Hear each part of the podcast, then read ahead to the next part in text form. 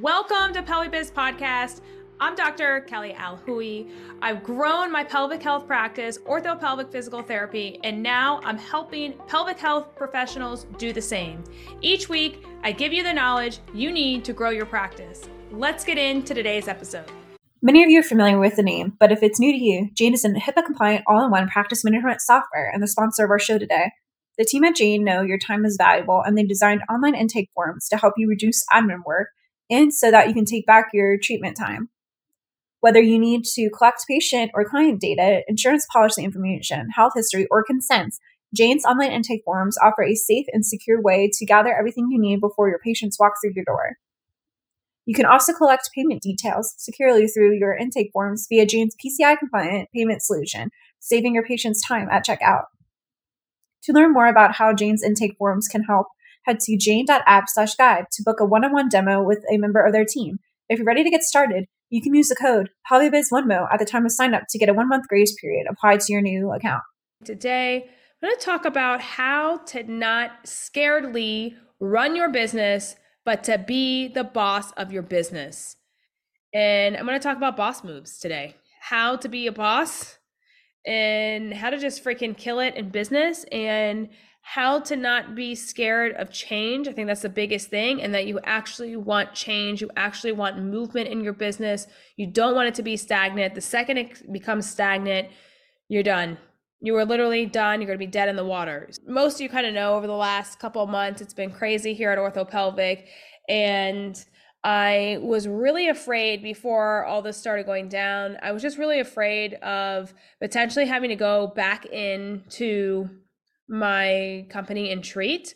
So I'd be treating 35 patients a week and also running orthopelvic and also doing PelviBiz. Like I have no one that helps me, by the way. So it's just me.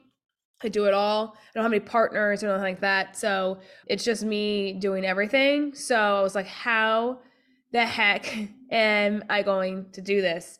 And I think the biggest thing is A, being presented with the opportunity Okay, that's number one of the challenge of, hey, you're going to have to do this. Like, no matter what, you're going to have to actually do this. So I had to face my biggest fear. Okay. Then you're like, oh gosh, here we go. The biggest fear of the day is coming. Like, I got to put myself back in. So then you do the thing. And I went back in, and it wasn't actually that bad. Treating to me is very easy. It's the easiest thing out of anything in business. Super easy. This is why most of you guys want to stay trading because it's easy. Business can be challenging. And this is why people tend to give up on themselves because they're like, oh, it's not working for me. Can't do it. I'm going to give up. And that's just not what you should be doing. You should be thinking about how can I actually change and move things forward. So I think that's the first thing is if something isn't going your way, how can you change and pivot to make it to where it actually works in your favor? So let me give you an example of this. Let's say how I always did marketing was in person, going to visit doctors' offices, going to talk to people, doing workshops, all the things. Then this year, I need to change it up. I need to change it up and I'm going to do newsletters and Instagram and outreach through lead magnets on social media. Like, how can i actually do it differently than my competitors and or um, anyone else really in the marketplace? And how can i be the first one to that? So that's how i'm thinking about being the boss and not being scared of like oh my god. Let me tell you this too. Here's another thing uh, people are very scared oh my god people are going to leave my company they're going to start their own. Guess what? It's now happened to me three or four times and they literally have hooked on directly next to me okay and they've hooked on with my top referral sources. And guess what? I'm still leading the pack. And I always will lead the pack because I create leaders. That's what I've realized. I've created leaders. I make it appear easy that it's amazing, that it's like so easy to lead. And the reality is, when they leave, good for them for trying, but it can be a long road. And guess what? I'm always going to be five steps ahead and figuring out what's the next newest marketing thing, what's the next tactic, all the things, because I think and I don't just copy what people are doing. I do it first and then I'm like, hey, this is how it worked. Let's try this. And I'll tell my mastermind people, like, hey, let's try to do this. Right. But I'm always testing. I'm always figuring out the next biggest thing of like, hey, what can I bring that's different? And, and keep going. I'm always constantly learning the newest, greatest, whatever. This is why I'm in so many masterminds, is because I've got to stay on top because I create my competitors. Just create all of them. Okay. And I'll continue to create them. I, I really will. Um, because anyone that works my company, I want them to be big leaders. And I don't have a problem with that as long as they do it respectfully. You know what I'm saying? Some people don't. So, and that's just character stuff on their character flaws on their end. But um, I can't control that. So if I can't control it, then why would I even worry about it? So let them do their thing. I'll do mine. I'll continue to train them. I'll continue to train them in everything. And then eventually they go on their own. that's fine. Okay. That's it. So I'm not scared of a staff member taking things or whatever else. Like I'm just not scared of that. I used to be, but now that I've had it happen four times, I just let them be, you know?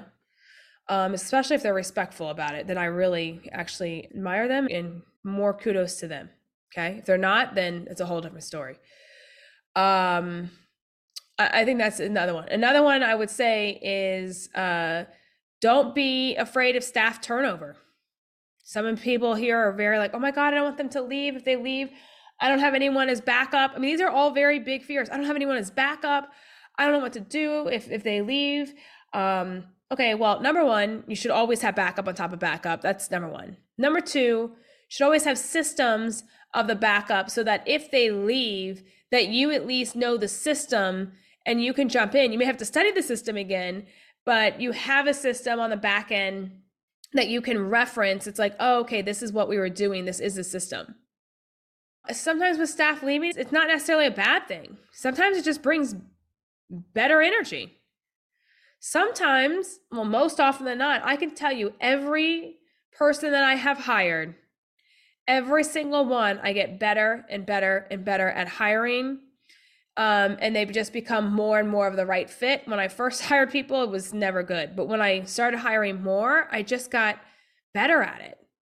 And so you start to learn that oh wow these people really you know do well at the company. These people don't really as much so this is the energy more that i'm going to go after um, but staff turnover is okay you know it can be okay i mean you don't want the whole thing to turn over but uh, it, it can be okay in the fact of it's bringing new energy, bringing new ideas, not being complacent, really helping you want to try to move the mission forward.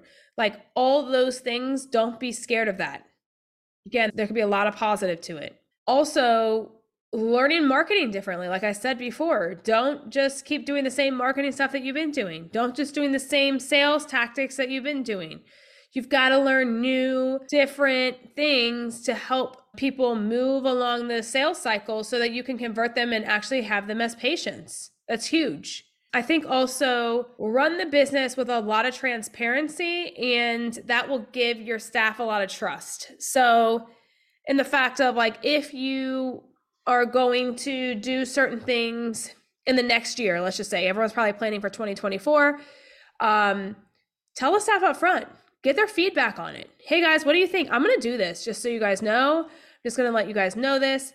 I may be switching people's positions around. I may be doing this. Just giving you guys a heads up so that we can all work better together and move the company forward this way. People like that. People like to feel part of the process to that. And then also, you're not sitting on the back end going like, "Oh my god, when are they going to figure out that this is going to be happening?" And you're scared. You're just sitting back there so scared to even walk into the clinic and be like, oh my God, I gotta tell them this, right? So don't run the business scared scaredly. Don't do that. Run it like a boss. And the fact, and what I mean by that, run the business like the boss because you're making the moves, you got to do the thinking, you got to lead the people, and don't be scared. Don't be scared to make changes. Changes can be good. And I, I think it's also the way that you look at it. So, run it very intuitively and include everyone, but keep running it like you are not just, you know, coasting and letting things kind of come in and out and all the things. Like have a goal in mind. Ha- definitely have a goal. You've got to have a goal. Um, because if you don't have goals and or standards for every single person uh, in the company, then there will be some, I call them leaky pipes And those leaky pipes, that's what you got to figure out. Who's the leaky pipe and where do you need to patch the leak? AKA replace the person, you know? Um, so I think that's huge. So this is just couple some couple tips of how to actually not run your business scarily and actually truly run it like a boss and for those bosses out there hopefully every single one of you guys are truly running it like a boss and just taking action and just doing the thing even if sometimes it's so painful i always say like oh today i gotta rip off the band-aid again gotta rip off the band-aid again I'm like, today, can we not rip off the band aid? because it's so uncomfortable, some of these conversations and whatever else, but they just got to be had. You can't be scared about it. You just got to do it. And it's going to be so uncomfortable sometimes, but the hard conversations is when progress is actually made. And I think that's a big lesson. Have those hard conversations, keep ripping off the band aids, and your business will only grow. Bye, guys. I consider myself a business and life coach. Are you ready to live the life of your dreams as an entrepreneur? If so, let's chat. See the episode notes below and go ahead and book a call. See you all next week.